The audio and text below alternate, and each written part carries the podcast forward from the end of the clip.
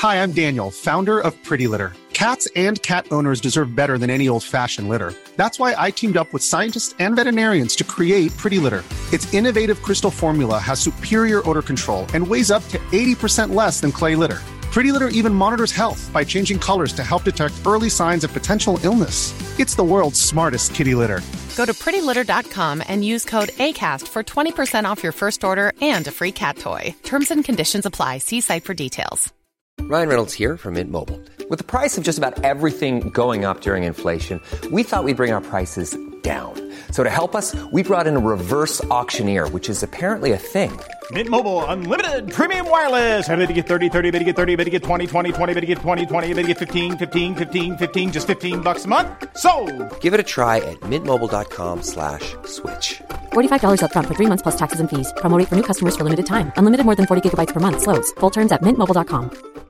Many of us have those stubborn pounds that seem impossible to lose, no matter how good we eat or how hard we work out. My solution is PlushCare.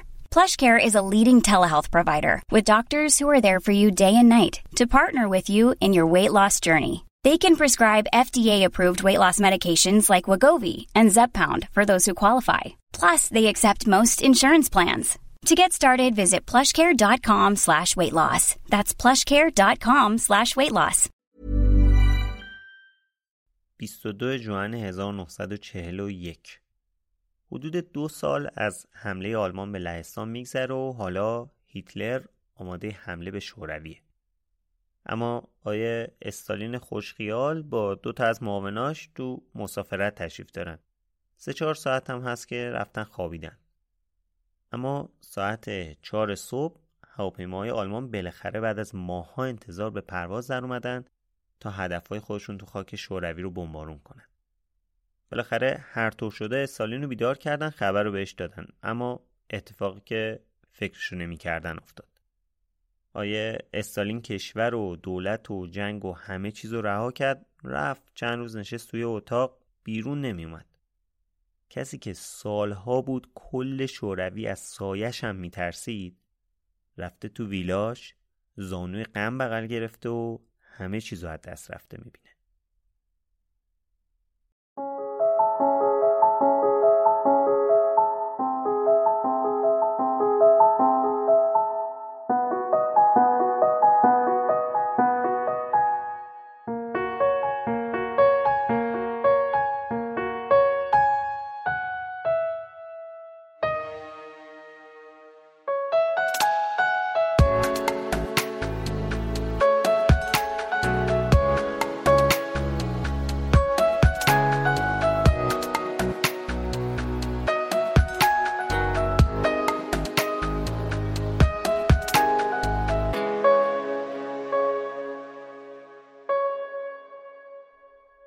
سلام من خشایارم و این 18 امین اپیزود بایوکسته که تو دی 1402 ضبط میشه. تو بایوکست ما براتون داستان زندگی آدمای مشهور و تاثیرگذار رو تعریف می‌کنیم. تو این سریال بایوکست برای اولین بار رفتیم سراغ یه شخصیت سیاسی. جوزف استالین دومین رهبر شوروی سابق. کسی که تصمیماش باعث مرگ چندین میلیون نفر آدم شد. این سومین و آخرین قسمت از این سریاله. پس اگر قسمت های قبلی رو نشنیدین پیشنهاد می‌کنیم که اول اونا رو بشنوید. ولی خب قبل اینکه بریم سراغ این اپیزود یه خلاصه ای از دوتا اپیزود قبلی بگم. توی دوتا اپیزود قبلی از تولد استالین گفتیم از وضعیت روسیه تزاری و نقشی که استالین تو انقلاب علیه اونا داشت. اینکه چجوری تبدیل شد به رهبر کارگرای اعتصابی از دستگیریا و تبیدا و فراراش گفتیم از آشنایش با لنین گفتیم از روزای اول بعد از انقلاب بلشویکی و رقابتی که با تروتسکی سر جانشینی لنین داشتن. بعد از به قدرت رسیدنش هم از اقداماتی که انجام داد صحبت کردیم از اعدام هایی که انجام داد تو دوره پاکسازی یا وحشت بزرگ از قحطی و خفقان سیاسی که تو کشور به وجود آورد. غیر از اینام از ازدواجش گفتیم از بچه هاشو هر دو تا همسری که هر دوشون رو از دست داد.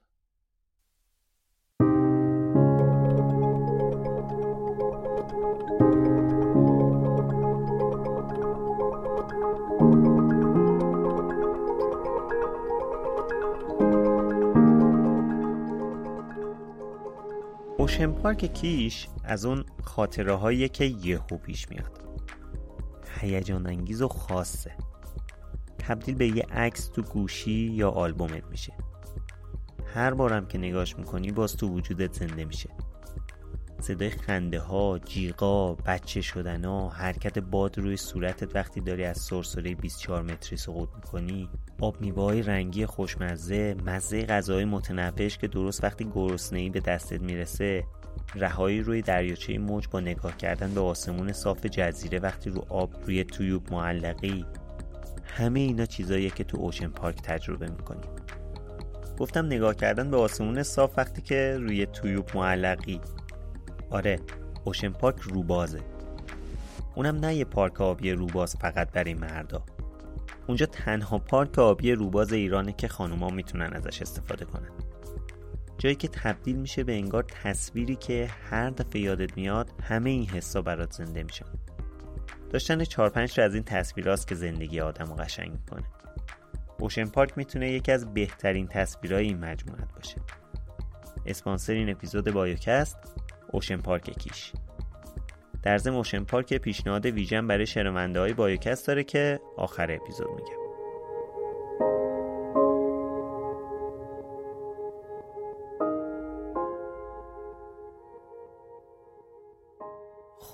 رسیدیم به اینجا که استالین تونست تو طول 15 سال بعد از مرگ لنین اوضاع شوروی رو با تصمیمای تندش متحول کنه. یه پلیس مخفی و یه ارتش قدرتمند ساخت که از طریق حزم مخالفا به وجود اومد.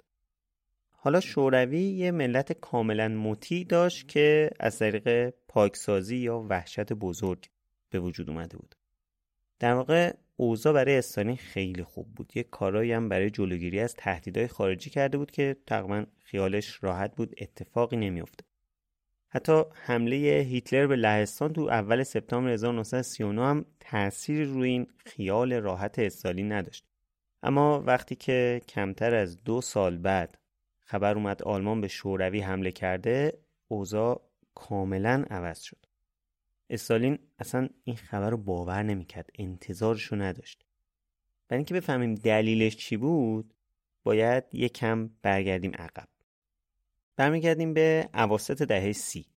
اون موقع کمتر از 20 سال بود که جنگ بزرگ تموم شده بود ولی فضا جوری بود که انگار همه انتظار یه جنگ بزرگ دیگر رو داشتن.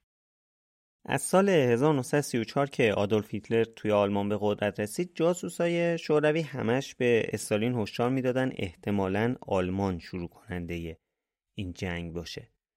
این هشدارات تو سال 1939 دیگه به اوج خودش رسیده بود. میگن استالین موقع اعتقاد داشت که الان اوضاع مثل بازی پوکر سه نفر است.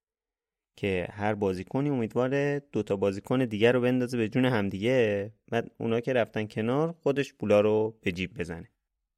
حالا این ستای مورد نظر استالین کیا بودن؟ فاشیستای آلمان نازی به رهبری هیتلر کاپیتالیستای بریتانیایی و فرانسوی به ریاست نویل چمبرلین و ادوارد دالادیه و بولشویکای روسی به رهبری خودش یعنی استالین. استالین هیتلر رو توی سر از مسائل تحسین می‌کرد مثل رفتارش با یهودیا حالا بعدم بهش می‌رسیم. ولی همیشه هم به خاطر همون هشدارا از طرفش احساس خطر می‌کرد. به خاطر همینم رفت به غرب پیشنهاد داد که بیاید با هم علیه هیتلر متحد بشیم ولی غربیا خیلی از شوروی و استالین خوششون نمیمد کلا هم خطر کمونیسم رو حس می‌کردن. هی میپیچوندن. استالین هم همش بهشون می‌گفت اگه دعوت ما رو قبول نکنید ما احتمال داره که بریم با آلمان متحد بشیم. همزمان بر اینکه بفهم مزه دهن هیتلر چیه چند تا سفیر ویژه فرستاد آلمان تا برن با هیتلر مذاکره کنن. هیتلر هم از خدا خواسته چند وقت بعد وزیر امور خارجه فرستاد مسکو تا مذاکره ها رو ادامه بدن. در واقع هیتلر میترسید که از دو طرف بهش حمله بشه یعنی شوروی از شرق فرانسه و انگلیس از غرب. بعدش نمیومد که حالا با یکیشون متحد بشه تا حداقل خیالش از یه طرف راحت بشه. پس تا دید شوروی تمایل نشون داده اونم فرصت رو از دست نداد. خلاصه جلسه تو سطح وزیرای امور خارجه یعنی ریبنتروپ وزیر امور خارجه آلمان و مولوتوف وزیر امور خارجه شوروی برگزار شد. بعد از اینکه موافقت استالین رو گرفتن قرار شد آلمان و شوروی بین هم پیمان عدم تجاوز امضا کنند. میگن جواب مثبت استالین همون شب ساعت هشت و نیم به دست هیتلر رسید. هیتلر هم انقدر احساساتی شده بود که گفت عالیه. حالا کل جهان در اختیار دارم. محتوای اصلی این قرارداد این بود که دو طرف تعهد دادن به همدیگه حمله نکنن. اما یه پروتکل الحاقی محرمانم این قرارداد داشت. اینکه کشورهای حوزه بالتیک مثل استونی و لتونی و لیتوانی و فنلاند با یه بخشی از رومانی عضو شوروی بشن. بعدش هم لهستان رو بین خودشون تقسیم کردن. که مثلا یه جایش به شرق برای شوروی باشه از یه جایش به غرب برای آلمان. بودن ساعت دو صبح 24 آگست 1939 پیمان آماده امضا شد و عکاسا اومدن تو اتاق. ولی چیزی که خیلی به چشم میومد تفاوت سطح عکاسای دو کشور و تجهیزاتشون بود. عکاسای آلمانی با تجهیزات پیشرفته و بهترین امکانات بودن ولی عکاسای روس با اون سپایه های آنتیک چوبی و دوربین های چوبی برنجی عهد عتیق. یادتون باشه تو اپیزود فیل نایت اشاره کردم که دوربین های عکاسی آلمانی از قدیم دوربین های خوبی بودن و بازار آمریکا دستشون بود. بگذاریم. این امضای قرارداد یه عکس خیلی معروفی هم داره که حالا براتون می‌ذاریم ببینید. مولوتوف وزیر امور خارجه شوروی داره پیمان امضا می‌کنه. استالین و ریبنتروپ وزیر امور خارجه آلمان پشتش وایستادن. این پیمان مولوتوف ریبنتروپ در واقع یکی از اصلی ترین دلایل شروع جنگ جهانی دومه. خیلی میگن جنگ اعصاب یا به قول مولوتوف بازی بزرگ بین استالین و هیتلر تازه شروع شده بود. فقط یه هفته از امضای این قرارداده که رد شد آلمان به لهستان حمله کرد. در واقع مجوزش رو گرفته بود دیگه. بین خودشون نشسته بودن خاک یک کشور دیگر تقسیم کرده بودن خیلی زودم حمله رو شروع کردن. بلا فاصله یعنی دو روز بعد از این اتفاق بریتانیا و فرانسه که از قبل زامن مرزهای لهستان شده بودن به آلمان اعلام جنگ کردن. در واقع این میشه شروع رسمی جنگ جهانی دوم. اما این طرف هم استالین داشت خودش آماده می‌کرد که از سمت شرق ارتشش رو وارد لهستان کنه.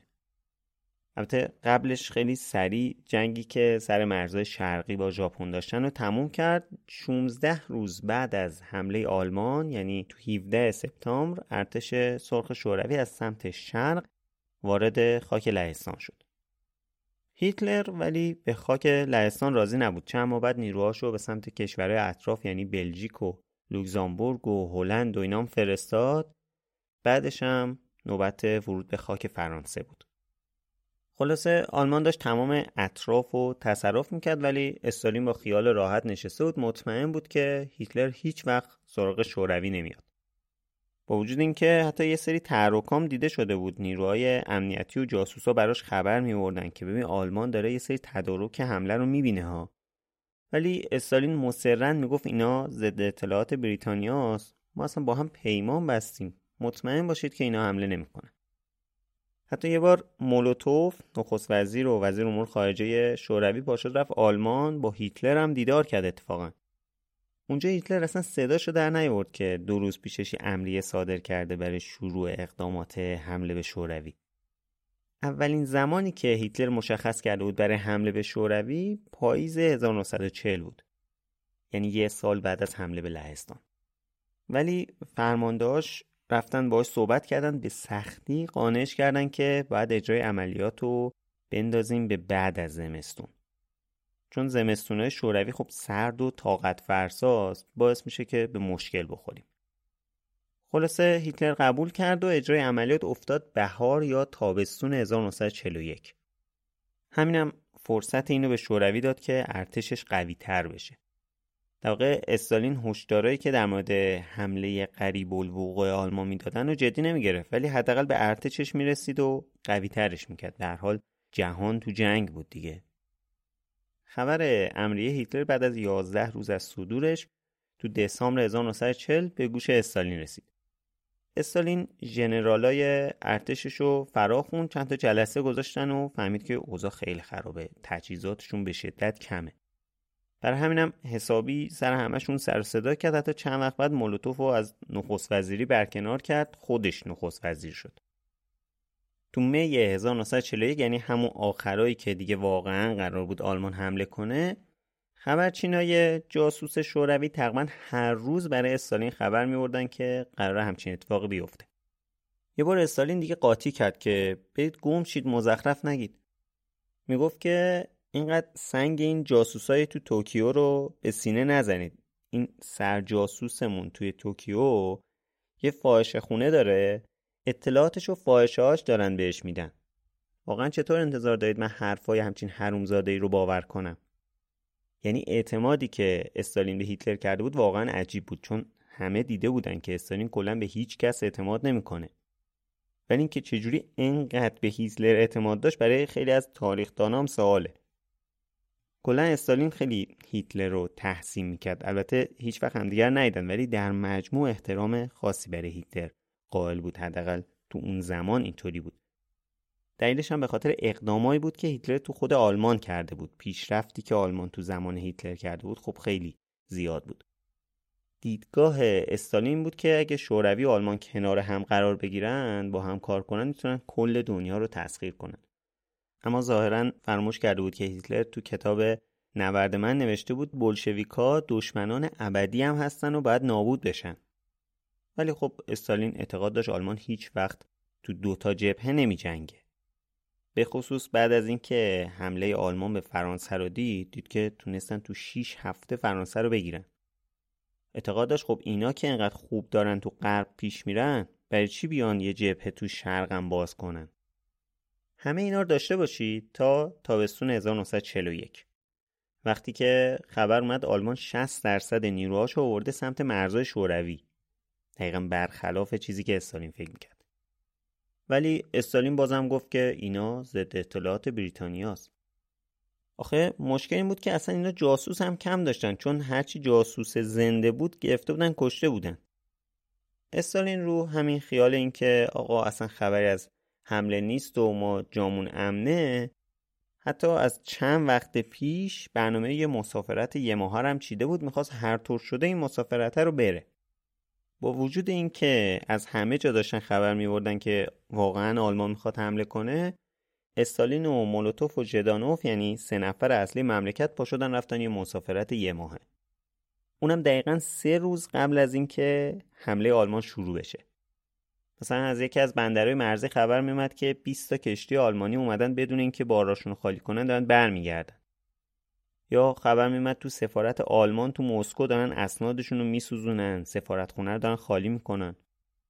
ولی وقتی خبرها رو به استالین می‌دادن قاطی می‌کرد سرشون داد می‌زد می‌گفت که اینا فقط یه سری عمل تحریک آمیز اتفاق خاصی نمیافته. شب ساعت دوازده یک کارا تموم شد. همه رفتن خوابیدن ولی تقریبا تو همون موقع بود که هواپیمای نیرو هوایی آلمان بلند شدن تا هدفهای خودشون تو خاک شوروی رو بمبارون کنن.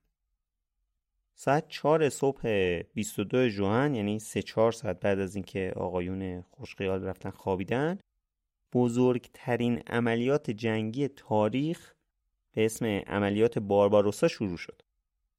نیروهای هیتلر یه چیزی بالغ بر 3 میلیون سرباز 3600 تا تانک 600 هزار وسیله موتوریزه 7000 تا توپ 2500 تا هواپیما و حدود 625 هزار رس اسب بودن. ارتش شوروی از اون ور حالا 3 میلیون سرباز داشت ولی 14 هزار تا تانک داشتن که فقط 2 هزار تاش مدرن بودن. 24 هزار تا توپ و 8 هزار تا هواپیما داشتن. یعنی نسبتا ضعیف بود ارتش شوروی. اینجوری بود که بزرگترین جنگ همه دوران ها شروع شد.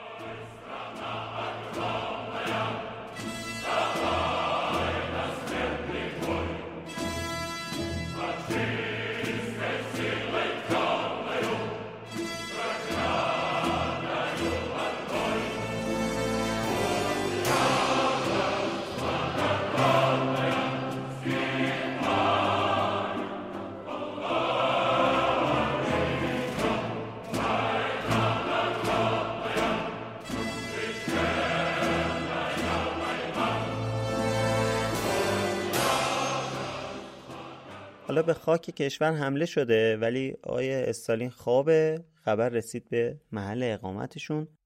بعد اوضاع جوریه که اصلا هیچکس جرأت نداره بره تو اتاق خواب. این به اصطلاح برادر بزرگ و بیدار کنه خبر رو بهش بده. حتی با خودشون می‌گفتن الان بیدارش کنیم بهش بگیم هم باز میگه که دروغه. این بار دیگه واقعا حسابمون می‌رسه. اوضاعی بود خلاصه. یه ساعتی این اطرافیان درگیر بودن با خودشون تا بالاخره هر طور بود رفتن ارباب و بیدار کردن خبر رو بهش دادن.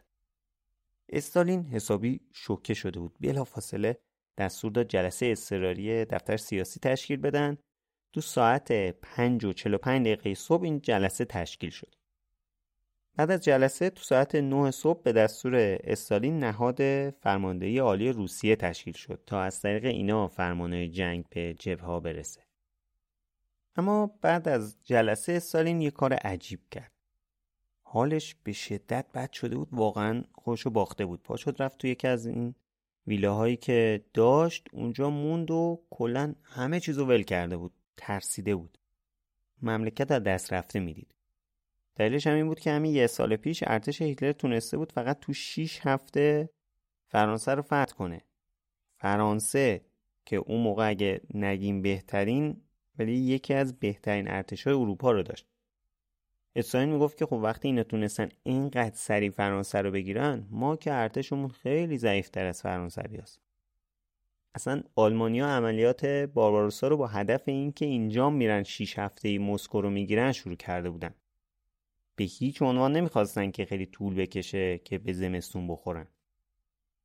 خلاصه استالین رفته بود تو ویلاش نشسته بود با هیچ کس هم حرف نمی‌زد. یکی دو روز گذشت میگن که مقامای شوروی اصلا داشتن به این فکر کردن که کلا طرف رو دور بزنن بزننش کنار.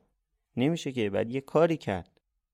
گفتن پاشیم حالا اول بریم یه صحبتی باش بکنیم. اگه اوضاع درست نشد یه فکر اساسی می‌کنیم.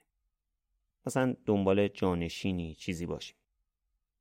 مولوتوف که اون موقع معاون استالین تو دولت بود چون گفتم دیگه استالین خوش نخست وزیر بود. پاشد رفت باهاش صحبت کرد که تو دولت یه پیشنهادی هست که لازمه یه کابینه جنگی تشکیل بدیم. استالین پرسید خب اوکی ولی رئیس این کابینه کی باشه؟ مولوتوف هم جواب داد خودتون باشین رفیق استالین. همین صحبته باعث شد استالین دوباره روحیه بگیره برگرده سر کار. جدی ها یعنی شما ببینید به همین مسخرگی. طرف میلیون ها نفر رو کشته کل شوروی از سایش هم میترسن. بعد پا شده رفته تو ویلاش زانوی غم بغل گرفته که همه چیز داره از دست میره. یه لحظه مولوتوف برگشت بهش گفت بیا کابینه تشکیل بدیم رئیسش هم خودت باشی. پا شد برگشت سر کار. وقتی که برگشت اولین کاری که کرد این بود که سریع دستور داد جنازه لنین رو برداشتن از توی میدون سرخ. بردن سیبری که اونجا محفوظ نگهش دارن بعدم وظیفه داشت این خبر شروع جنگ رو به مردم اعلام کنه سوم جولای یعنی یازده روز بعد از شروع تجاوز هیتلر به خاک شوروی استالین طی نطق تاریخی تمام برادران و خواهران رو به جنگ بزرگ میهنی دعوت کرد. خلاصه حرفاش اینطوری بود. ارتش آلمان هیتلری به شوروی حمله کرده و با وجود مقاومت قهرمانانه ارتش سرخ تونسته خیلی خوبم پیش بره. کلی از شهرها و استانامون رو گرفته اما آیا فکر می‌کنید که ارتش هیتلر شکست ناپذیره؟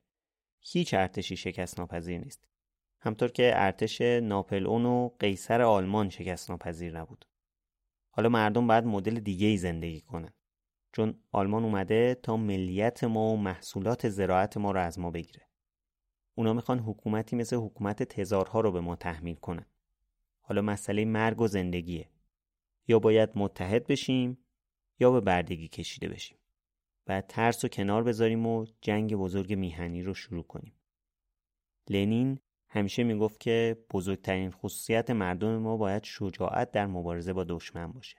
حالا بعد خودمون رو در برابر ارتش دشمن سازماندهی کنیم و تا آخرین قطره خون بجنگیم. صنایع باید بیشتر کار کنن تا جبهه ها رو بیشتر و بهتر تامین کنن. این یه جنگ بین کل مردم شوروی و ارتش فاشیست آلمانه. حالا کمیته دفاع دولتی ایجاد شده و از همه مردم میخواد که کنار این کمیته باشن تا به پیروزی برسیم. целях быстрой мобилизации всех сил народа СССР для проведения отпора врагу, вероломно напавшему на нашу Родину, создан Государственный комитет обороны, в руках которого теперь сосредоточена вся полнота власти в государстве. Государственный комитет обороны приступил к своей работе и призывает весь народ сплотиться вокруг партии Ленина Сталина, вокруг советского правительства для самоотверженной поддержки Красной Армии Красного флота, для разгрома врага, для победы. Все наши силы на поддержку нашей героической Красной Армии, нашего славного Красного флота. Все силы народа на разгон врага. Вперед за нашу победу! اتفاق مهمی که بعد از این حمله افتاد این بود که باز شد شوروی وارد یه اتحاد با انگلیس بشه. یادتونه گفتم وقتی که آلمان به لهستان حمله کرد انگلیس و فرانسه بلافاصله یه جبهه تشکیل دادن به آلمان اعلام جنگ کردن. حالا لهستان و فرانسه شکست خورده بودن اما انگلیس همچنان با آلمان تو جنگ بود. وقتی که آلمان به شوروی حمله کرد شوروی هم رفت کنار انگلیس. چند ماه بعدم وقتی که پای آمریکا هم به جنگ باز شد اونا اومدن تو همین جبهه اینطوری یه جبهه‌ای توی جنگ جهانی دوم شکل گرفت به اسم متفقین البته قبل اینکه حالا توی جنگ خیلی پیش بریم اینو توضیح بدم که ما اینجا اصلا نمی‌خوایم در مورد داستانهای جنگ جهانی دوم صحبت کنیم. بیشتر در مورد مسائلی صحبت می‌کنیم که مربوط به شخص استالینه. البته شاید یه سری داستانهای کوتاه جزئی‌تر رو توی کانال یوتیوبمون مثلا بهش بپردازیم. فعالیت کانال یوتیوبمون هم تا قبل از نوروز 1403 شروع میشه. اگه دوست دارید می‌تونید زودتر از همه ما رو subscribe کنید. ولی اگه می‌خواید در مورد داستان جنگ جهانی دوم دقیق تر بدونید پیشنهاد می‌کنم که پادکست پرچم سفید از احسان طریقت رو بشنوید. اولین پرونده پرچم سفید در مورد جنگ جهانی دوم تو حدود سی قسمت مفصل تمام اتفاقای جنگ رو تعریف کردن لینکش هم می‌ذاریم تو توضیحات اپیزود. خب برگردیم به همین جنگ. یکی از اتفاقای قابل توجهی که وسط جنگ افتاد اسیر شدن پسر بزرگ استالین بود. یاکوف پسر بزرگ استالین بود از همسر اولش کاتو که تو اپیزود اول در مورد صحبت کردیم. آلمانیا اینو اسیر کردن به محض اینکه فهمیدن این پسر استالینه به فکرشون افتاد باهاش روسا رو بیارن پای میز مذاکره. پیغام فرستادن که ایشون دست ماست چند تا از ژنرالامون رو آزاد کنید تا تحویلش بدیم. خبر که رسید به استالین اون رگ میهن پرستی صد بالا منافع شخصیش رو کاملا نادیده گرفت. یه جمله معروف گفت گفت که من چند تا جنرال رو با یه سرباز عوض نمی‌کنم. آلمانیا از این جواب استالین خیلی جا خوردن. بلافاصله یاکوف و فرستادن اردوگاه اوسرا تا بعدا حالا یه بلای سرش بیارن. اما استالین و یاکوف واقعا داستان داشتن با هم. یاکوف هشت ماهش بود که مادرش رو از دست داد. تو اپیزود یک صحبت کردیم در مورد مرگ کاتو. دقیقا بعد از این مرگ کاتو استالین بچه رو تحویل خانواده زنش داد خودش برگشت تفلیس تا به وظایف انقلابیش برسه. تا چهارده سالگی یاکوف باباشو ندید اصلا. حالا بعدش اومده بود دیگه با استالین زندگی می‌کرد بعد می‌خواست مهندس بشه. استالین بهش اجازه نداد. دوستاش پسراش فقط ارتشی بشن. بالاخره یاکوف مجبور شد بره درس نظامی بخونه وارد ارتش شد. وقتی که خبر اومد یاکوف دست آلمانیاس اولین واکنش استالین بود که ببین پسر احمق چقدر ضعیفه که حتی نتونسته به خود شلیک کنه اسیر شده. چون استالین از همون روزای اول جنگ فرمان صادر کرده بود که هر نیروی نظامی که تحت هر شرایطی در برابر دشمن تسلیم بشه یه خیانتکار محاکمه میشه. اما عاقبت یاکوف واقعا ترخه چند وقت بعد وقتی که می‌خواست از اردوگاه آلمانیا فرار کنه کشته شد. در مورد کشته شدنش هم دو تا روایت هست. هم میگن که خوشو پرت کرده سمت سیمخارداره الکتریکی اطراف اردوگاه خودکشی کرده. هم میگن می‌خواسته فرار کنه نگهبانا زدن کشتنش. استالین تا حدود دو سال بعد از مرگ پسرش اصلا خبر نداشت که چه بلایی سرش اومده.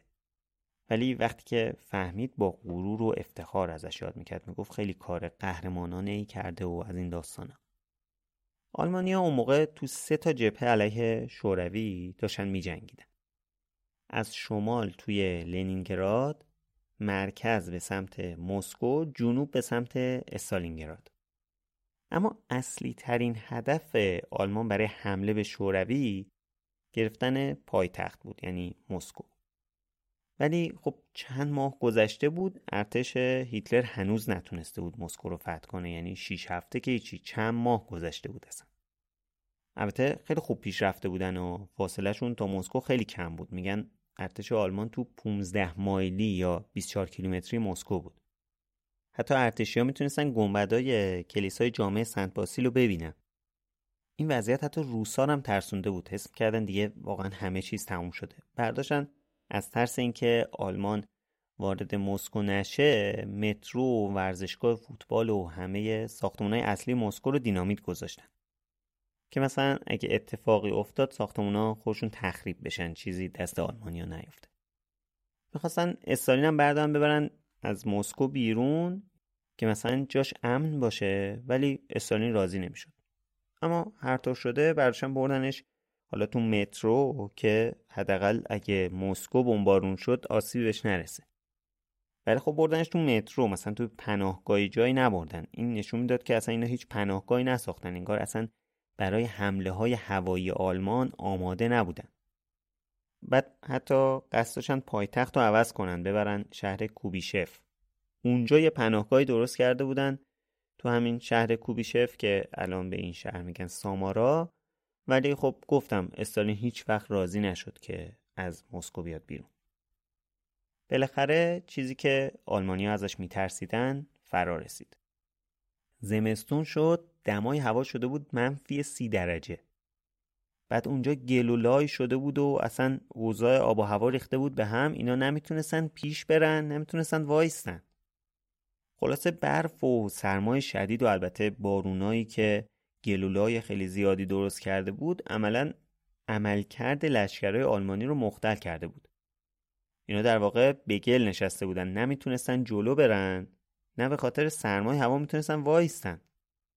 خب اینا از همون اول هم می‌دونستن که باید یه جوری پیش برن که به زمستونای سرد روسیه نخورن. پیش بینیشون هم این بود که اصلا به پاییز نرسیده تمومیم. ولی حالا اکتبر اومده بود مسکو هم هنوز فتح نشده بود. اینجا بود که استالین برگ برنده شروع کرد. از مدت ها پیش وقتی که شوروی با ژاپن تو جنگ بود کلی از نیروهای شوروی تو مرز ژاپن آماده باش بودن. ولی همین موقع ها از طرف یکی از بهترین جاسوساشون خبر رسید که اصلا ژاپن قصدی برای حمله به شوروی نداره. بلافاصله استالین دستور داد نیروهای جبهه شرقی بیان سمت غرب تا جلوی ارتش آلمان وایستن. یه ارتشی که 700 هزار تا سرباز داشت. این نیروهایی هم که اومدن بیشتر اهل سیبری بودن. به خاطر همین هوای منفی سی درجه براشون اصلا یه چیز عادی بود. خلاصه اینا رو احضار کرد که بیان توی جبهه علیه آلمان حضور داشته باشن. اما استالین یه برگ برنده دیگه هم داشت. هفتم نوامبر روز انقلاب اکتبر بود. دلیل تفاوت این دوتا تاریخ هم تو اپیزود قبل گفتم دیگه. مربوط به دو تا مدل تقویم میلادی متفاوت. خلاصه تو این تاریخ هفتم نوامبر هر سال نیروهای مسلح شوروی تو میدون سرخ رژه می‌رفتن. استالین هم ازشون سام می‌دید. حالا یه هفته مونده بود به این تاریخ در حالی که گفتم ارتش آلمان اصطلاحا توی قدمی مسکو بود استالین دستور داد که مراسم روز انقلاب باید برگزار بشه. هرچی بقیه گفتن که آقا نمیشه آلمانیا همین بغلن. اوضاع خطرناکه. استالین زیر بار نمی‌رفت. گفت نه خیر میان رژه می‌بینن خودم هم مثل همیشه هستم سان می‌بینم. سخنرانی هم می‌خوام بکنم.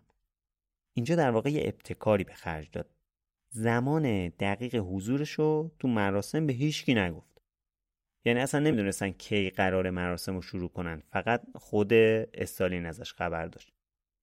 ارتشیا و اونایی که می‌خواستن رژه برن تا ساعت دو سه نصف شب حتی نمی‌دونستن که اصلا برنامه چی هست. خلاصه ساعت ها همه آماده باش بودن تا آقای استالین هر موقع دلش خواست تشریف بیارن توی جایگاه مراسم شروع بشه. بالاخره ساعت هشت صبح آقای استالین تشریف آوردن و این مراسم با شکوه و تاریخی تو تاریخ هفتم نوامبر 1941 تو میدون سرخ مسکو برگزار شد. برای تمام شهروندای شوروی هم پخشش کردن. این مراسمه تبدیل شد به یکی از اصلی ترین نقطه عطفای جنگ جهانی دوم. از این روز به بعد اصلا ورق برگشت. حالا قبل اینکه بگم بعدش دقیقا چی شد اول ببینیم استالین تو این مراسم چی گفت که انقدر تاریخی شد. اول از همه 24 امین سالگرد پیروزی انقلاب 1917 رو تبریک گفت بعد به این اشاره کرد که 23 سال پیش وقتی که اولین سالگرد انقلاب رو جشن می گرفتن هم اون موقع توی یه جنگ تو سطح کشور بودن ولی با وجود اینکه نه اوضاع خوبی داشتن نه ارتش مناسبی داشتن تونستن که از اون جنگ پیروز بیرون بیان. بعد گفت الان 23 سال از اون زمان گذشته کشور تو وضعیت خیلی بهتری از نظر اقتصادی ارتش سرخ هم خیلی قدرتش بیشتر شده ضمن که اون موقع ما تنها بودیم ولی الان کشورهای دیگر رو داریم که کنارمون هستن کمکمون می‌کنن. یعنی همین متفقیم اشاره کرد هیتلر فهم کرده شکست دادن ما خیلی ساده است خیلی زود به زانو در میایم ولی الان با قدرت تونستیم مقاومت کنیم می‌خوایم با الهام گرفتن از قهرمانای فقید کشور ارتش آلمان رو شکست بدیم. سخنرانیش هم اینطوری تموم کرد. پس برای نابودی کامل مهاجمان آلمان مرگ بر مهاجمان آلمانی زنده باد میهن با شکوه ما برای آزادی و استقلالش زیر پرچم لنین پیش به سوی پیروزی. Осенит вас непобедимое знамя великого Ленина. За полный разгром немецких захватчиков, смерть немецким оккупантам, да здравствует наша славная Родина, ее свобода, ее независимость. Под знаменем Ленина вперед к победе! این سخنرانی تاثیرگذار باعث شد که یه روح تازه‌ای به ارتش شوروی دمیده بشه. از اون طرف هم کلی نیروهای تازه نفس از شرق رسیده بود که حالا تقویت نیروی انسانی هم داشتن در واقع. این شد یه جورایی برگه برنده استالین در برابر هیتلر و ارتشش. ارتش آلمان رو در هم کوبیدن. آلمانا نه تنها از مسکو دور شدن که حتی وقتی هیتلر رو رفقا تصمیم گرفتن مسیر رو عوض کنن برن سمت استالینگراد. ارتش شوروی حتی تو استالینگراد هم تونست اونا رو شکست بده. البته خب بازم میگم من دارم خیلی ساده سازی می‌کنم داستان جنگو. همین نبرد استالینگراد که میگم پرتلفات ترین و سنگین ترین نبرد تاریخ جهانه. خود شوروی یه چیز حدود نیم میلیون نفر رو فقط تو همین نبرد دست داد. بعد یه مسئله دیگه ای که خیلی برای اینا برای دو طرف جنگ مهم بود تو این نبرد استالینگراد این بود که به اسم استالین بود این شهر. هم برای ارتش آلمان مهم بود که این استالینگراد رو بگیرن هم برای ارتش سرخ ارتش شوروی مهم بود که استالینگراد رو از دست نده. اصلا خود نبرد استالینگراد داستان خیلی مفصلی داره که حالا اینجا جاش نیست. ولی حالا که به نظر می‌رسید اوضاع جنگ برای متفقین داره خیلی خوب پیش میره یه جا اینا دیگه نیاز پیدا کردن که حضوری همدیگه رو ببینن.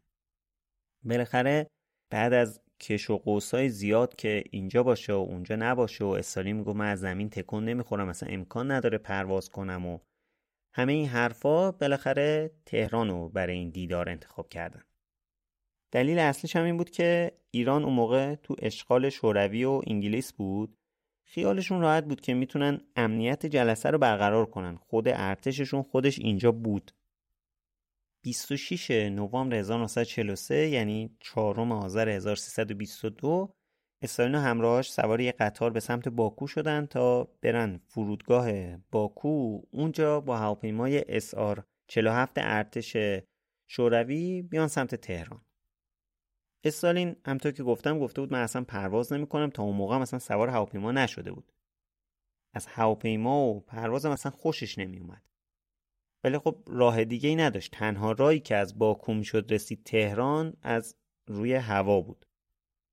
همراه های استالین هم تو این سفرشون معاوناش یعنی مولوتوف و وروشیلوف مدیر امور امنیتیش محافظ شخصیش و پزشک مخصوصش بودن. بالاخره می‌رسن تهران میرن سفارت شوروی. تو همین جایی که الان سفارت روسیه هست. از اون طرف هم چرچیل توی سفارت انگلیسه که اونم دقیقا همون بغل دیگه. اما روزولت وقتی که می‌خواست بیاد چون سفارت آمریکا به این دوتا جای یکم دورتر بود یه جورایی اون موقع خارج از شهر بود استالین بهش پیشنهاد کرد که بیاد تو سفارت شوروی بمونه. اصلی ترین صحبتی که اینا توی تهران کردن سر این بود که استالین تاکید داشت همزمان با حمله جدیدی که قرار بود نیروهای شوروی از سمت شرق به آلمانیا بکنن آمریکا و انگلیس هم از سمت غرب حمله کنن. تا اینجوری آلمان مجبور بشه نیروهاشو تو دو جبهه شرق و غرب تقسیم کنه احتمال شکستش بره بالا. که به این عملیات میگن عملیات نورماندی. بهار 1944 شروع شده. غیر از اون هم در مورد مرزهای لهستان بعد از جنگ صحبت کردن که خب توافق کردن یه بخشی از لهستان اضافه بشه به خاک شوروی. از اون طرف همونقدر از خاک آلمان اضافه بشه به خاک لهستان. ولی نکته جالبی که هست میگن نقشه که اینا برای تعیین مرزهای جدید لهستان ازش استفاده کردن از یکی از صفحه های روزنامه تایمز کنده بودن که این نشون میده این کنفرانس یه کنفرانس صمیمی و راحتی بوده. مسئله بعدی مذاکراتشون هم تشکیل سازمان ملل متحد بود که یه سازمانی باشه که همه کشورها توش باشن مذاکره کنن تا از اتفاق افتادن همچین جنگای عظیمی جلوگیری بشه. البته بعد از جنگ جهانی اول هم یه همچین سازمانی درست کرده بودن که اون نتونسته بود خیلی به نتیجه برسه. اینجا یه جورایی اومدن اشکالای اونو برطرف کردن. اون یکی اسمش بود جامعه ملل یا League of Nations یه اتفاق دیگه هم که میفته اینه که چرچیل برای گرامیداشت نیم میلیون سرباز اهل شوروی که تو همین نبرد استالینگراد کشته شده بودن یه شمشیر زینتی جواهرنشان رو به استالین تقدیم می‌کنه. رو تیغه این شمشیره نوشته بود تقدیم به شهروندان آهنین دل استالینگراد. هدیه از جانب پادشاه جورج ششم به نشانه قدردانی و سپاس مردم بریتانیا. یه طرف شمشیر به انگلیسی نوشته بودین و یه طرف هم به روسی. خلاصه این شمشیره رو طی مراسمی تقدیمش کردن به استالین. که البته یه اتفاق جالبم میفته این وسط مراسم. شمشیر تو جعبه بود بعد یه پارچه مخملی ارغوانی رنگم پیچیده بودن دورش. چرچیل این شمشیره رو در میاره میده به استالین. بعد میگه از طرف اعلی حضرت جورج ششم پادشاه بریتانیا فرمان دارم که این شمشیر شرف و افتخار رو به شما تقدیم کنم. جورج ششم یعنی پدر همون ملکه الیزابت دوم. خلاصه چرچیل این شمشیره رو برمیداره یه چند قدم میره جلو میدتش به استالین. ویدیوش هست استالین هم خیلی خوشحال خرکیف میشه شمشیره رو میبوسه بلا فاصله تحویلش میده به معاونش وروشیلوف اما حالا این تیکش دو ویدیو نیست. میگن که وروشیلوف یهو تا میاد سری شمشیر رو از استالین بگیره برعکس میگیرتش. همونجا جلو چشم چرچیل شمشیره میفته زمین. البته روایت ها متفاوته. یه سری میگن دقیقا شمشیره افتاده رو انگشتای پاش یا یه سری میگن وسط راه گرفتتش وروشیلوف از این قصه ها به حال هست. ویدیوش هم که نیست. احتمالا حذف کردن ویدیوش رو که مثلا خیلی قشنگ نبوده به حال. خلاصه اینا یه همچین سوتی میدن جلوی چرچیل. به خاطر همینم استالین چند ساعت بعد سر وروشیلوف قاطی کرد که به خاطر این گندی که زدی بعد پاش بری از چرچیل عذرخواهی کنی. وروشیلوف هم هر جور بود هر فرصتی پیدا می‌کرد خوشو به چرچیل و مترجم روسیش میرسون که عذرخواهی کنه. اسم این شمشیر است شمشیر استالینگراد. الان می‌تونید تو موزه پانورامای شهر ولگوگراد ببینیدش. ولگوگراد همون استالینگراده. بعد از فروپاشی شوروی اسمش رو تغییر دادن. لوکیشن این موزه هم می‌ذاریم تو توضیحات اپیزود. بعد حالا یه نکتم بگم که همین شهر ولگوگراد یا شهر سامارا که قبلتر اشاره کردم یا سن پترزبورگ و مسکو اینا همه جزء شهرهای میزبان جام جهانی 2018 هم بودن. من خب قبلا اسمشون اصلا نشینده بودم ولی سر جام جهانی 2018 اسم اینا رو همه رو شنیدم. برگردیم حالا به کنفرانس تهران. روز سوم کنفرانس تولد 69 سالگی چرچیل بود. چرچیل اینا رو دعوت کرد دو قدم اونورتر سفارت بریتانیا ولی نیروهای امنیتی شوروی خیلی مشکوک بودن به قضیه اول رفتن کلی بررسی کردن که همه چیز امن و امان باشه بعد اجازه دادن که استالین بره وارد سفارت بریتانیا بشه. چرچیل هم یه میز بلندی چیده بود یه شام مفصلی هم بهشون داد.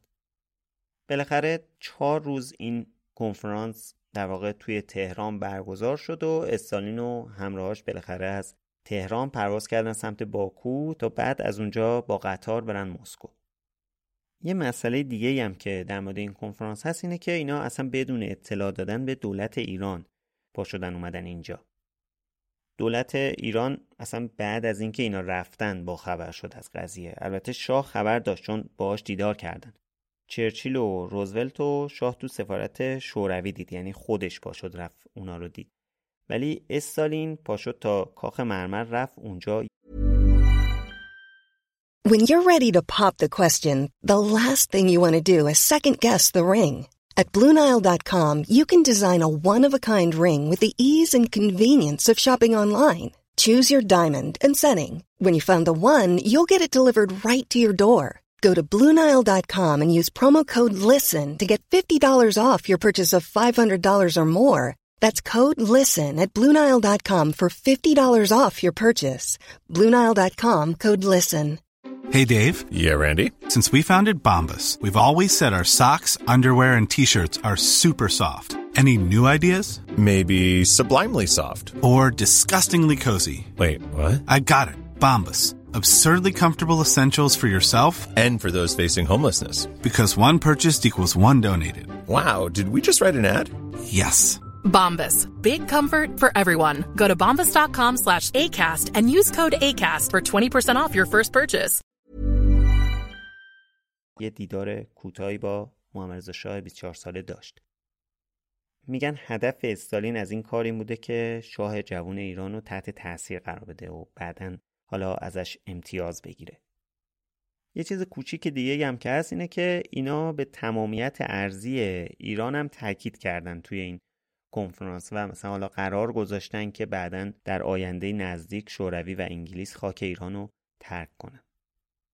خب از کنفرانس تهران بگذریم.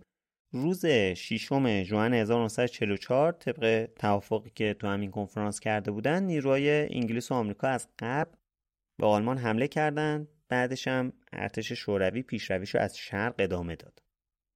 و همینطوری که استالین انتظار داشت این تهاجم دو طرفه ارتش آلمان رو واقعا با مشکل مواجه کرد. قوای آلمان یکی یکی داشت فرو میریخت.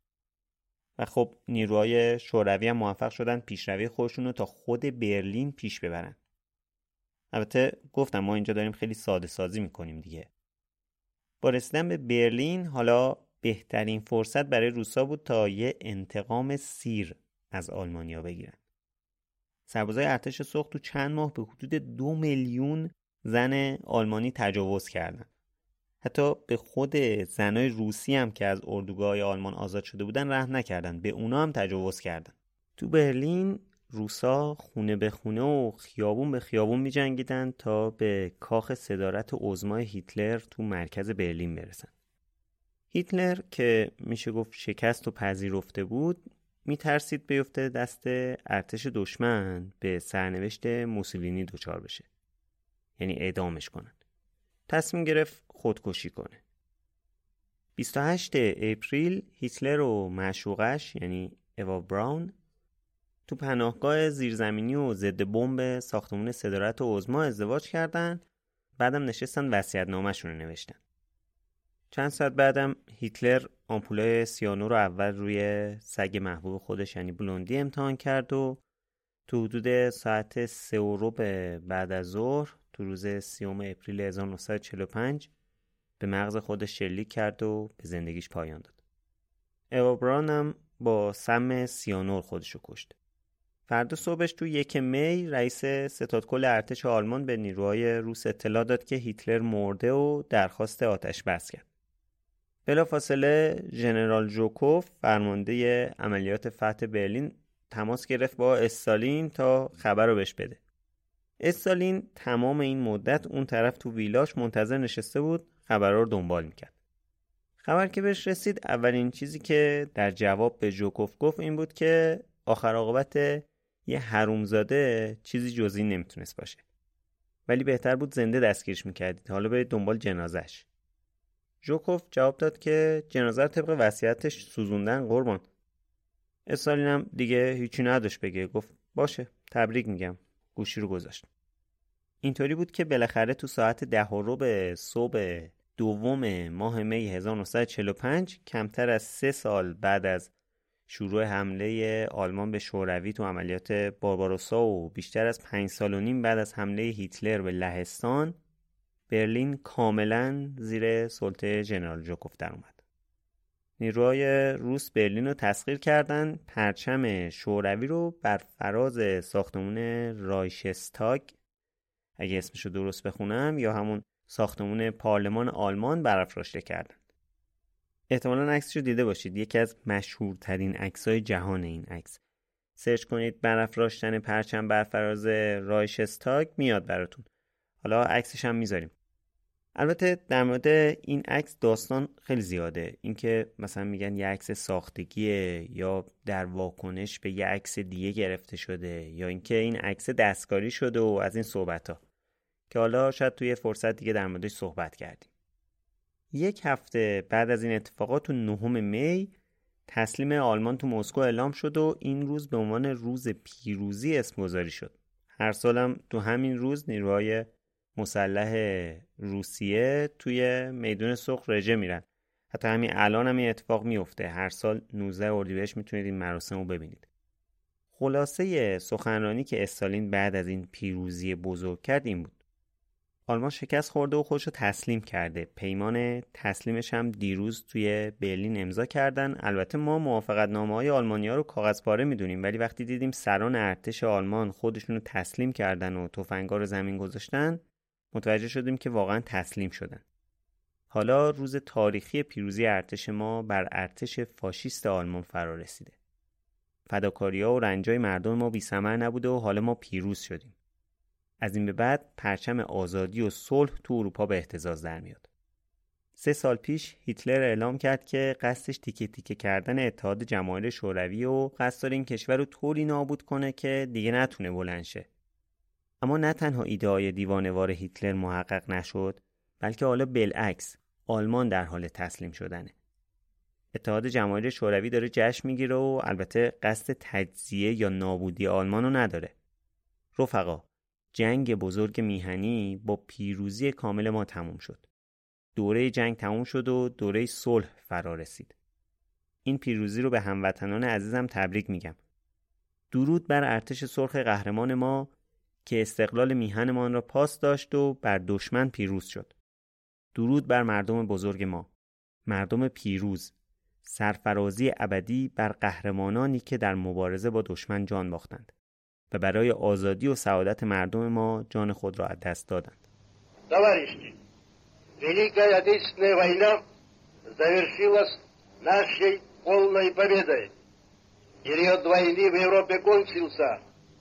Начался период мирного развития. С победой вас, мои дорогие соотечественники и соотечественницы! Слава нашей героической Красной Армии! отстоявший независимость нашей Родины и завоевавший победу над врагом. Слава нашему великому народу, народу-победителю. Вечная слава героям, павшим в боях с врагом и отдавшим свою жизнь за свободу и счастье нашего народа. البته جنگ جهانی دوم هنوز تموم نشده بود چند ماه بعد جنگ تموم شد بعد از حمله اتمی آمریکا به ژاپن و تسلیم ژاپن.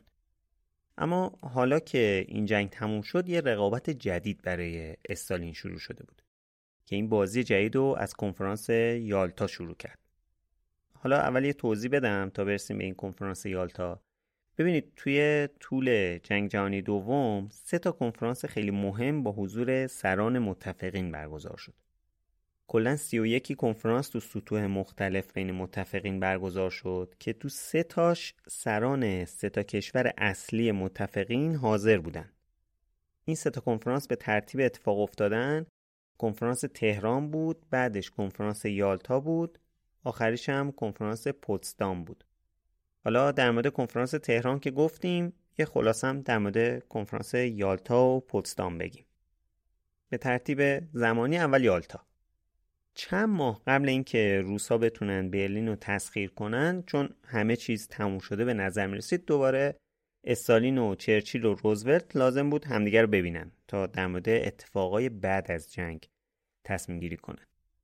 این دفعه قرار شد چهارم تا 11 فوریه 1945 تو یالتا تو شبه جزیره کریمه همدیگر ببینن.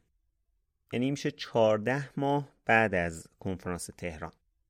استالین رو با یه تیم بسیار بزرگ امنیتی فرستادن یالتا کل منطقه اطراف هم پاکسازی کرده بودن. این دیگه جزء کشور خودشون بود دیگه این کریمه.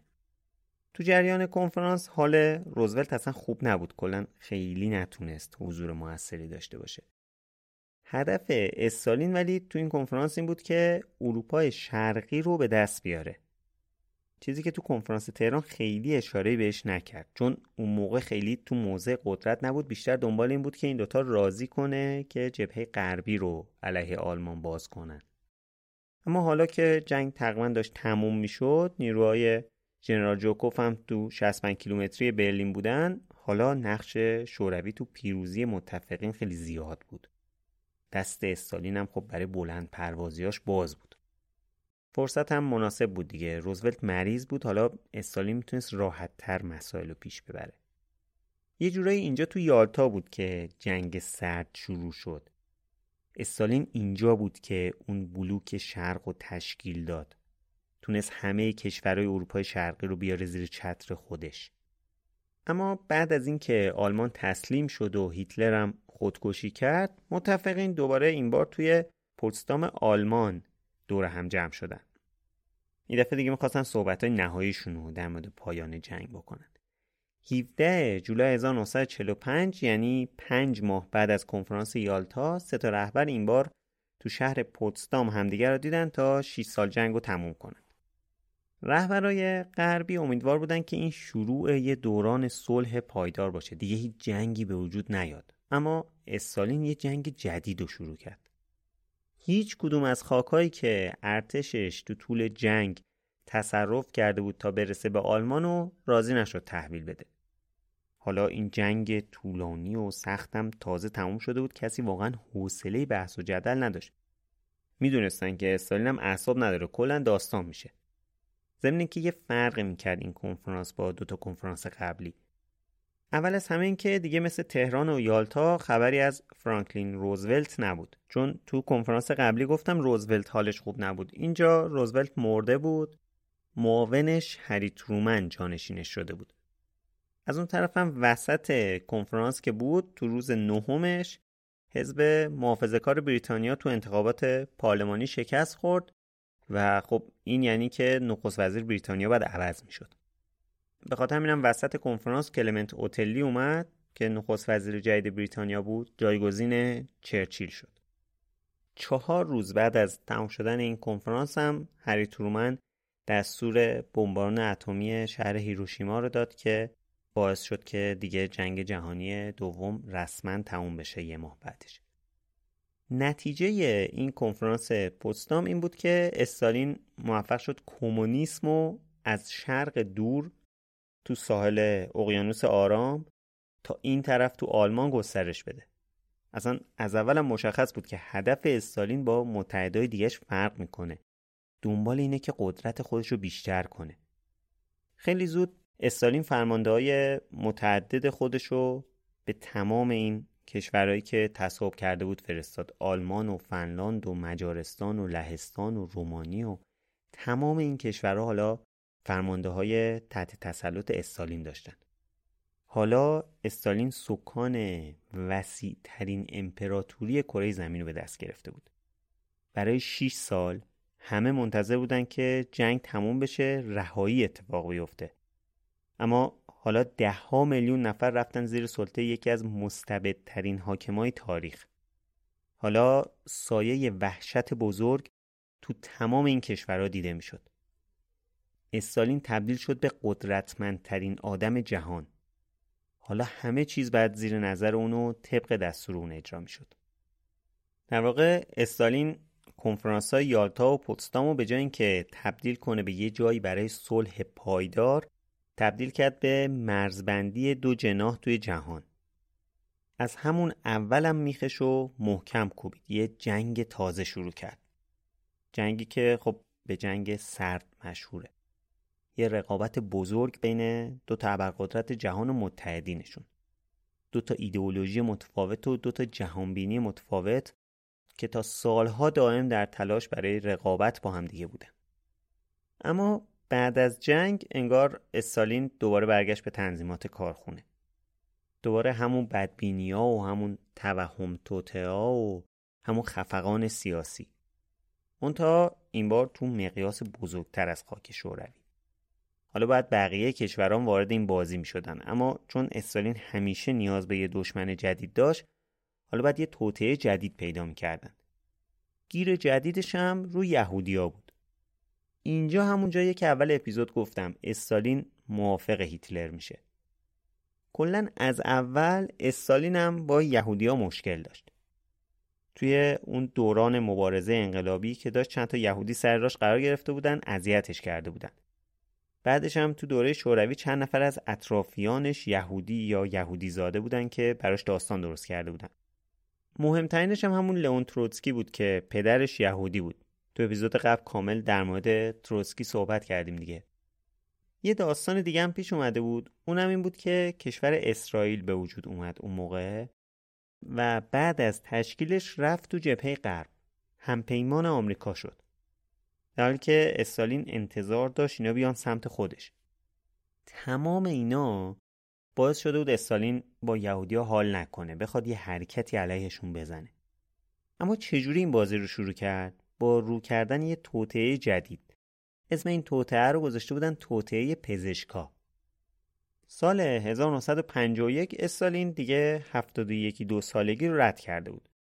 یه سری مشکل جسمی براش به وجود اومد. دکتر معتمدش که سالها بود معاینش می‌کرد یه بار میاد معاینش می‌کنه میگه اوضاع خوب نیست یه اختلالایی تو گردش خونشه به خاطر همین سکته های خفیفی رو رد کرده یه سری کیستم توی بافت مغزشه. دکتر توی پرونده استاری می نویسه نیازمند استراحت کامل و کنارگیری از کارهای روزانه. همین اشاره دکتره به یه جورایی بازنشستگی میره رو مخ استالین. آخه اگه یادتون باشه تو اپیزود قبل گفتیم که دقیقا همچین چیزی بود که باعث شد لنین کم کم از صحنه سیاسی شوروی بره کنار. بعد خود استالین از این فرصت استفاده کنه جاپای خودش رو محکم کنه بشه جانشین لنین.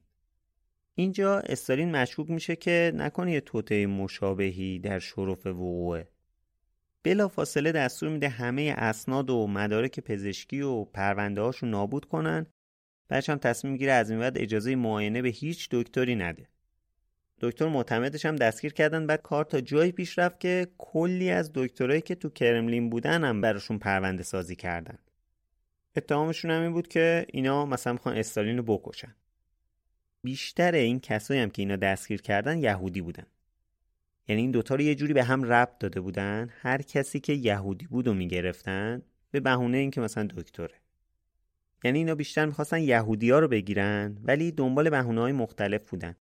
اصلی ترین بهونه که داشتن که گیر می‌دادن سر دکتر بودن طرف بوده. مثلا می‌گفتن این جز یهودیاییه که می‌خوان علیه مثلا استالین یه کاری بکنن می‌خوان استالین رو بکشن. بعد این توته یابی به دکترای کرملین ختم نشد. افتادن تو جامعه کلی دکتر رو گرفتن. اسمش هم گفتم گذاشته بودن توته پزشکا. همه رو می‌گرفتن میبردن زیر شکنجه تا اعتراف کنن. بعد استالین انقدر تو این مسئله جدی بود که اصلا خودش پا می‌شد می‌رفت کاگبه سازمان اطلاعات امنیت شوروی اونجا خودش شخصا اعتراف ها رو بشنوه. شکنجه هاشون هم خیلی عجیب غریب بود. بعد تو دانشگاه ها و نمایش ها و کلا همه جا علیه یهودیا کمپین را انداخته بودن. هر دقیقه امکان داشت یهودی جدید و با هر اتهامی که دلشون می‌خواست بگیرن. مثلا یکی از اتهاماشون این بود که می‌گفتن طرف پنیسیلین از غرب وارد کرده. یا مثلا می‌گفتن یه سری جاسوسن که نتیجه های درمان های سرطانی رو که تو شوروی انجام شده میفرستن غرب کلا یه غرب درست کرده بودن هر چی بود مینداختن تقصیر اون. در واقع این آخرین توطعه هایی بود که استالین راه انداخت و فضای کشور رو ملتهب کرد. اصلا میگن برنامه یه پاکسازی بزرگ دیگه تو راه بوده. حتی میگن یه سری کمپ هم داشتن برای اینا درست می‌کردن که بفرستنشون اونجا برای کار اجباری. اما عجل به استالین مهلت نداد که این برنامه جدیدش رو اجرا کنه. آخرای سال 1952 شرایط جسمی استالین کم کم ریخت به هم بالاخره مجبور شد یکم رعایت کنه. خورد و خوراکش محدود شده بود فعالیتش هم کم کرده بود. بیشتر می‌رفت تو ویلاش وقتشو با باغچه و حیواناش میگذروند. منتها بیخیال داستان یهودیان نشده بود از همونجا برنامه رو پیش می‌برد قصدشون این بود که از مارس 1953 محاکمه یهودیا و پزشکای توتهگر رو به قول خودشون شروع کنن. بعد اینا رو بیارن تو میدون سرخ و مسکو همشون اعدام کنن. که گفتم اتفاقی بود که هیچ وقت نیفتاد. 27 فوریه 1953 استالین رفت تو سالن بولشویی تو مسکو تئاتر دریاچه قو رو دید. بعدم از اجرا کننده ها تشکر کرد و برگشت خونه.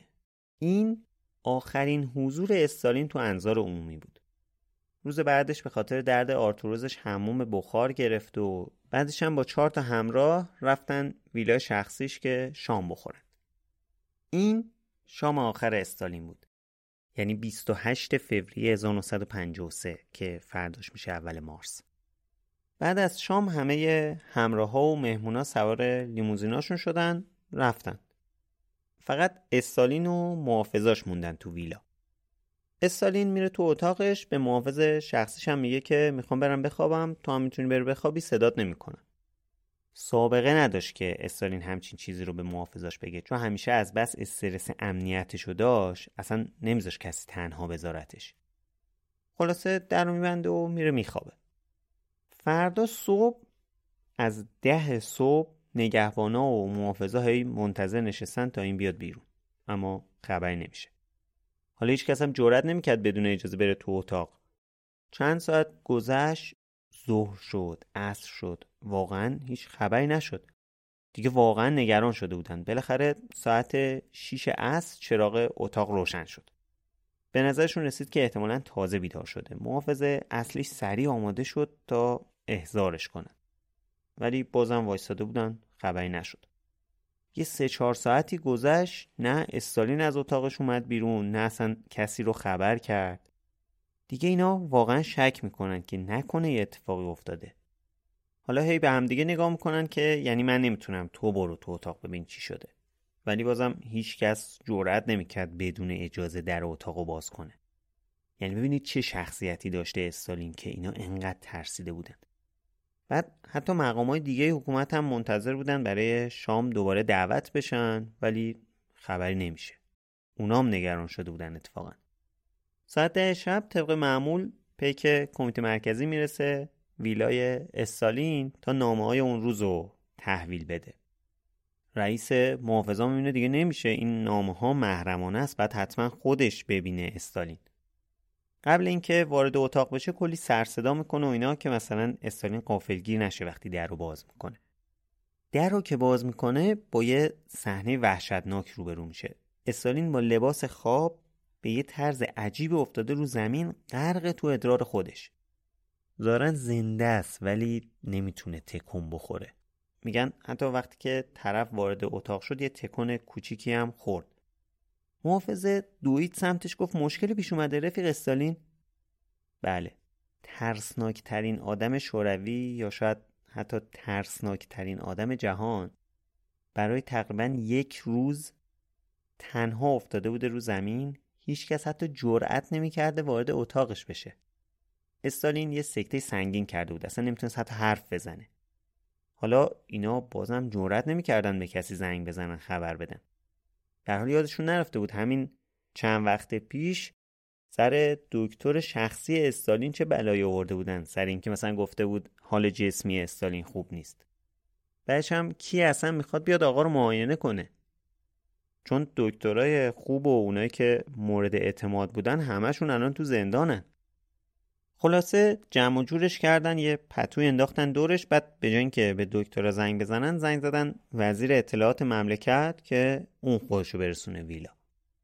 ساعت سه صبح یه هیئتی رسیدن به این ویلا ولی اوضاع اون چنان فرق نکرد چون اونا فهم کردن مشکل خاصی نیست. در واقع بازم هیچکس جرأت نمی‌کرد حتی فکرشو بکنه که استالین بزرگ حالش انقدر بد شده داره میمیره. ضمن اینکه اون موقع بیشتر از 8 ساعت از سکته استالین گذشته بود.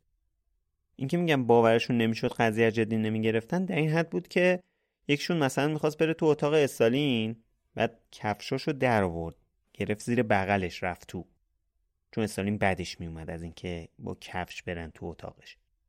طرف رفت تو استالین و دید زیر پتو با ترس و هیجان پرسید چی شده؟ چه اتفاق افتاده؟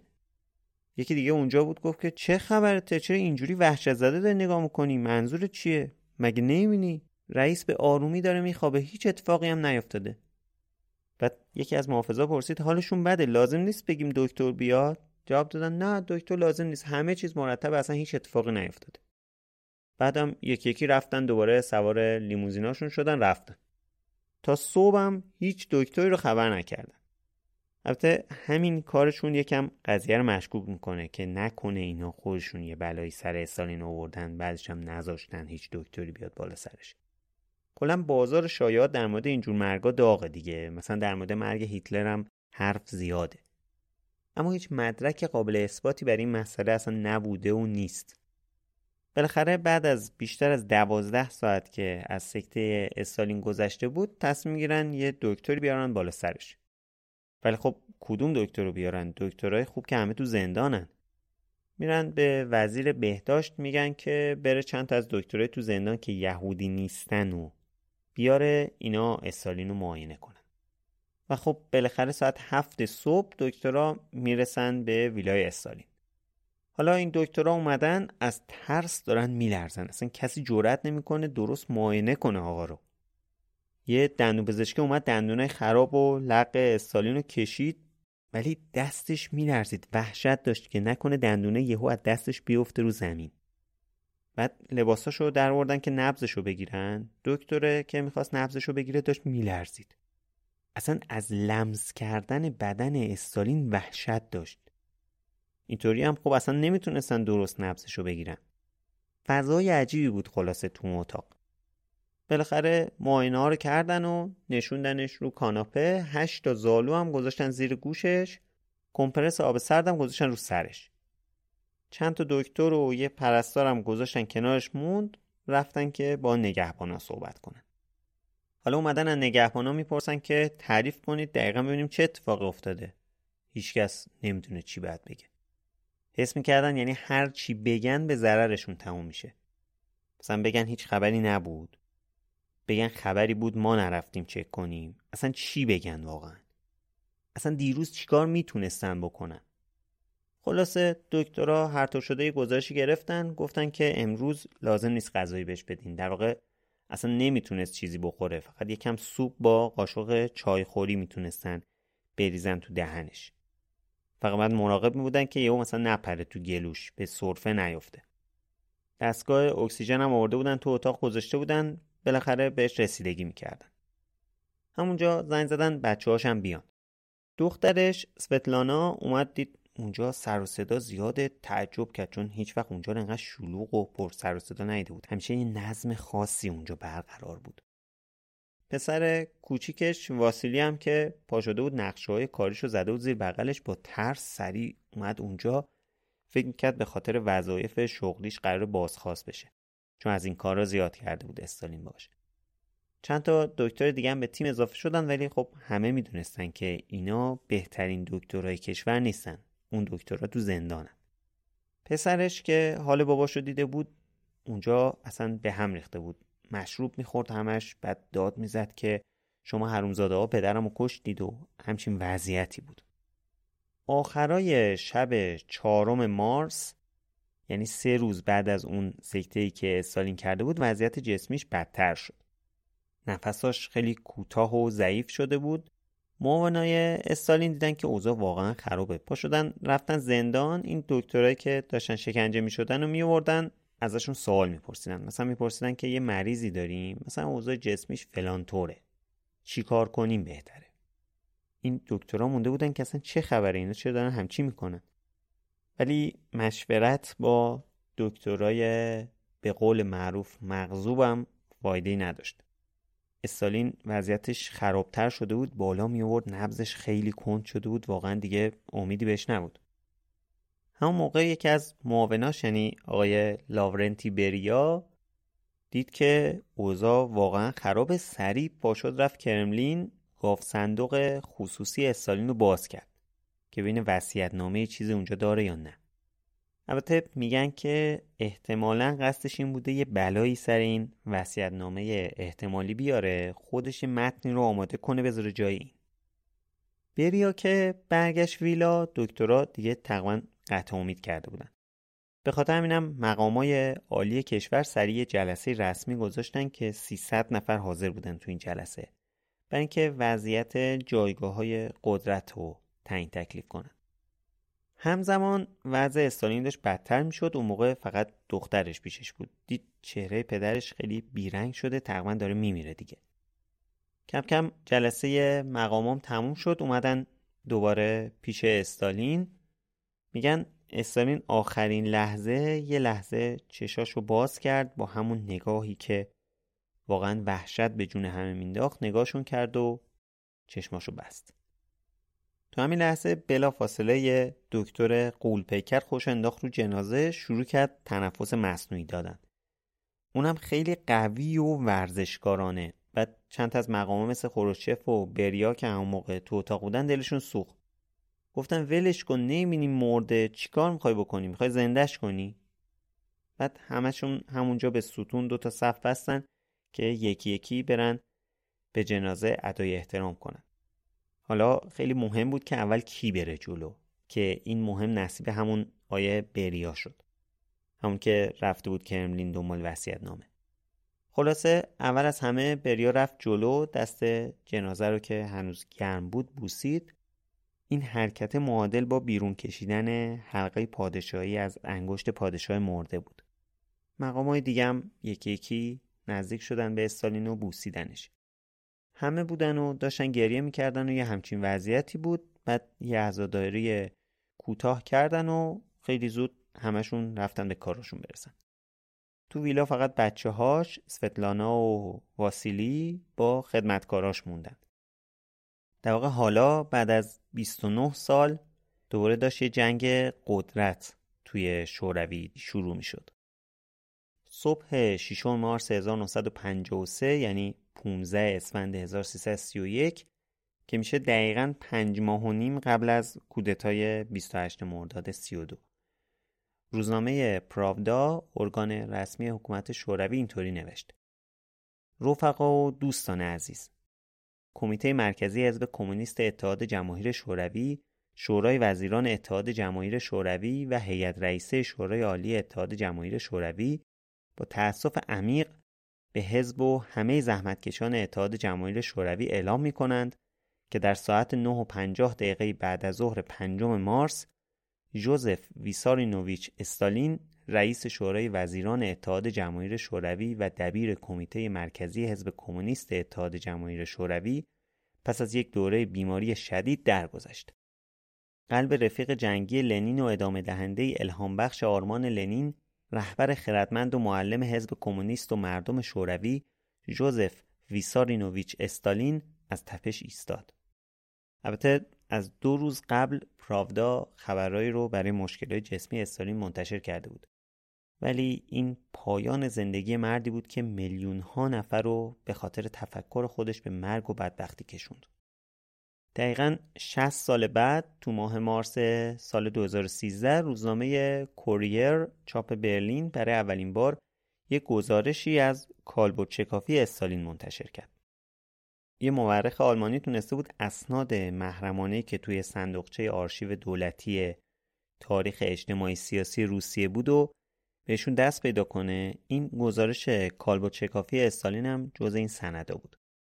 بر اساس این گزارش طبق کالبو شکافی که فردای مرگ استالین رو جسدش انجام شد ساعت 6 بعد از ظهر روز یکم مارس 1953 استالین سکته مغزی کرده.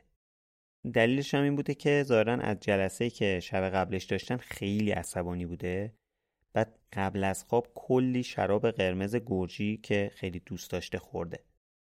به خاطر اینم با مستی خیلی زیادی خوابیده. تو گزارش کالبوچکافی نوشته که فشار خون شدید سخت شدن های مغز و قلب و البته کبد بسیار چرب باعث این سکته مغزی شده. سکته که تو سمت چپ مغزش اتفاق افتاده و در کنار خونریزی معده باعث خفگی شده. با وجود همه جنایت هایی که استالین توی شوروی کرده بود وقتی که خبر مرگش اعلام شد شوروی غرق در ماتم شد. برای خیلیا قابل باور نبود کسی که برای چیزی حدود سی سال پدر یه ملت بود مرده باشه. پیکر استالین رو سه روز تو مسکو به نمایش گذاشتن. میلیون ها نفر برای ادای احترام بهش اومدن مسکو. بعدش یه مراسم باشکوه براش گرفتن که جمعیت اینقدر زیاد بود که صدها نفر زیر دست و پا کشته شدن. بدن استالین رو مومیایی کردن کنار مقبره لنین تو میدون سرخ مسکو به نمایش گذاشتن. احساس همه اونا این بود که مرد قوی که کشور رو کنار هم قرار داد و هیتلر رو از کشور رونده بود رفته. اما میراث استالین کبیر خیلی زود تموم شد.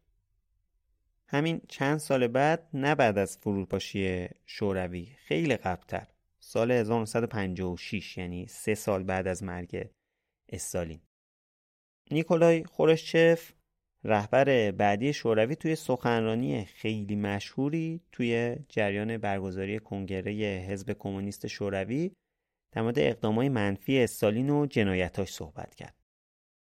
از اونجا به بعد دوره استالین زدایی توی شوروی شروع شد. یه مجموعی از آزادسازی ها و اصلاحات انجام دادن. یه عفو بزرگ زدن دکترای زندانی هم بیشترشون آزاد شدن. سیستم گولاگا هم که تو اپیزود پیش صحبت کردیم خیلی بهبود دادن شکنجم تو کشور ممنوع شد البته حالا اینکه اینا در چه سطحی اجرا شد خودش جای بحث داره چون به حال توی شوروی بعد از استالین هم خیلی اتفاقا افتاد. اینطوری همچین گل و بلبل نبود همه چیز. اگرم کنجکاوید بدونید این آقای بریا که رفت و دنبال وصیت‌نامه استالین و تقریبا می‌خواست که جانشینش بشه چه بلایی سرش اومد؟ آقای بریا نه تنها جانشین استالین نشد که نه ماه بعد از مرگ استالین به اتهام خیانت به کشور و سوء استفاده از قدرت اعدام شد. پنج سال بعد از اون سخنرانی مشهور خورشچف هم جنازه استالین رو از محل نمایشش تو مقبره لنین برداشتن بردن یکم اون طرفتر توی دیوار کرملین دفنش کردن. لوکیشن آرامگاهش هم توی توضیحات اپیزود هست. حکومت استالین به معنی واقعی کلمه یه حکومت دیکتاتوری بود. اون خودشو خدای دین و دنیای مردم و کشور می‌دونست. حرف فقط حرف خودش بود و هیچ فرد دیگه ای حق مخالفت با اونو نداشت. بعد اسمش تو کل شعرها و داستانا و کتابا می اومد و عکسش همه جا می بود. اون حدود 20 تا 30 میلیون نفر از مردم کشورش رو کشت. اونم فقط برای اینکه باش هم نظر نبودن. در واقع استالین خون مردم خودش رو بیشتر از خون دشمنای کشورش ریخت. یه وحشت بزرگ سی ساله. Раньше буржуазия считалась главой нации. Она отстаивала права и независимость нации, ставя их превыше всего. Теперь не осталось и следа от национального принципа. Теперь буржуазия продает права независимость наций за доллары. Знамя национальной независимости и национального суверенитета выброшено за борт. Нет сомнения, что это знамя придется поднять вам, представитель коммунистических демократических партий, и понести его вперед. Если хотите быть патриотами своей страны, если хотите стать руководящей силой нации. Его никому больше так обстоит дело в настоящее время. Понятно, что все эти обстоятельства должны облегчить работу коммунистических и демократических партий, не пришедших еще к власти. Следовательно, есть все основания рассчитывать на успехи и победу братских партий в странах господства капитала. Да здравствуют наши братские партии. Пусть живут и здравствуют руководитель братских партий.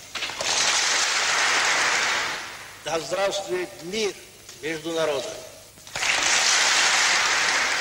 Долой поджигателей войны.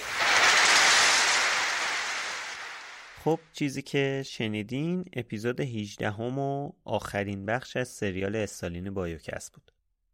اپیزود بعدی بایوکس سه هفته دیگه یعنی 28 بهمن منتشر میشه. این اپیزودم مثل دو اپیزود قبلی سریال استالین تقدیم می‌کنم به سارینا اسماعیل زاده که اونم مثل ما تولید کننده محتوا بود اما متاسفانه پارسال تو سن 16 سالگی از دستش دادیم. بازم پیشنهاد می‌کنم هر موقع خواستید ایستک بخورید به یاد سارینا طعم قهوهش رو انتخاب کنید بعد از آخر امتحان بچه ها معمولا میرن پارتی می‌گیرن و با هم شب پارتی می‌کنن. من تنها حرکتی که می‌تونم بزنم این که ایسا یه قهوه بگیرم تو گرما بخورم چون حال میده. همین. همین. پادکست و من خشایر نور با کمک مسعود تولید می‌کنیم. موسیقیش کار متین آبانه و رضا تهرانی هم ادیتش رو انجام داده. منابع اصلیمونم توی توضیحات هست.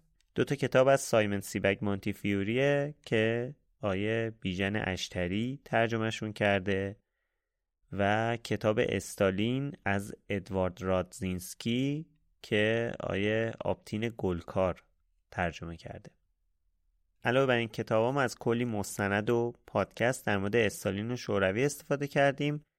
از دوست عزیزم امیر محمدزادم خیلی خیلی ممنونم که تو ساخت این سریال کمکمون کرد. پیشنهاد کار کردن رو شخصیت استالین از طرف خود امیر بود. خودشم تو ساخت این سریال خیلی کمک کرد. در واقع بدون پیشنهاد و کمک امیر اصلا این سریال هیچ وقت ساخته نمی‌شد. اول اپیزود گفتم که اوشن پارک اسپانسر این اپیزود برای شما که تا آخر اپیزود گوش دادین یه پیشنهادی داره. تو سایت oceanwaterpark.com با کد تخفیف بایوکست می‌تونید 20 درصد تخفیف روی خرید بلیت روزانه Ocean Park بگیرید. آدرس سایت و کد تخفیفش هم توی توضیحات هست. این آخر سریال می‌خوام یه تشکر ویژه بکنم از تمام کسایی که توی 15 ماه توقف فعالیت بایوکست ازمون حمایت کردن. کلی کامنت و direct و توییت محبت آمیز ازتون داشتم که واقعا اگه نبود شاید هیچ وقت دوباره انرژی برگشتن نداشتم. پادکست به خصوص اول بایوکست و بعدش هم پادکست دیگه که توش هستم لوموس. همیشه برای من یه روشنایی تو تاریکیه که توش گرفتاریم. پارسال بعد از اون اتفاقات و توقف ساخت بایوکست منم مثل خیلی های دیگه درگیر یه ناامیدی شدید شدم. کمون که قبل از اونم در حین تولید سریال استیو جابز اصلا حال روحی خوبی نداشتم. اصلا همینم روند تولید اون اپیزودا رو با مشکل مواجه کرده بود. اما انقدر کامنت های محبت آمیزتون بهم انرژی داد که واقعا هر طور بوده خودم رو جمع جور کردم نشستم این اپیزودا رو آماده کردم. حال خواستم این آخر از همتون بسیار تشکر کنم. خیلی لطف داشتین به بایوکست همیشه.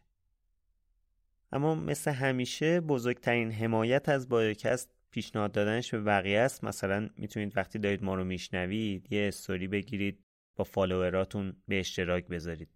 مثلا اینطوری شاید یکی دیگه هم کنجکاو بشه بیاد ما رو بشنوه. اگرم دوست دارید تو تولید بایوکست بهمون کمک کنید همیشه گفتم می‌تونید بهمون پیشنهاد بدین در آینده داستان زندگی چه شخصیتهایی رو تعریف کنیم. حتما به تلگرام یا اینستاگراممون پیام بدید پیشنهاداتتون رو بگید. اگرم بتونید خیلی خوشحال میشیم که اصلا با همدیگه اپیزودش رو بسازیم. آدرس تلگرام و اینستاگراممون توی توضیحات هست. لینک حمایت مالی رو هم می‌تونید همونجا پیدا کنید. اگر دوست داشته باشید می‌تونید بهمون کمک مالی کنید. این کار به تولید مستمر بایوکس خیلی کمک می‌کنه. البته شنیدن بایوکس رایگان و همیشم رایگان میمونه. البته یه راه دیگه هم برای حمایت ازمون هست. اونم خرید کتاب از لینک هایی هست که تو توضیحات اپیزوده. مثلا کتابایی که منبع این اپیزودا بوده یا کتابای مرتبط بهش یه سریش لینکش روی توضیحات هست می‌تونید از اون لینک ها استفاده کنید. تو همه جا ما رو می‌تونید با user at sign بایوکست پادکست پیدا کنید. اینستا، توییتر، تلگرام همطور چند بارم اشاره کردم خیلی زود یوتیوبمونم راه میفته اونجا دقیقا با همین یوزر هستیم. ممنون از اسپانسر این اپیزود اوشن پارک کیش. و ممنون از شما که با رو میشنوید.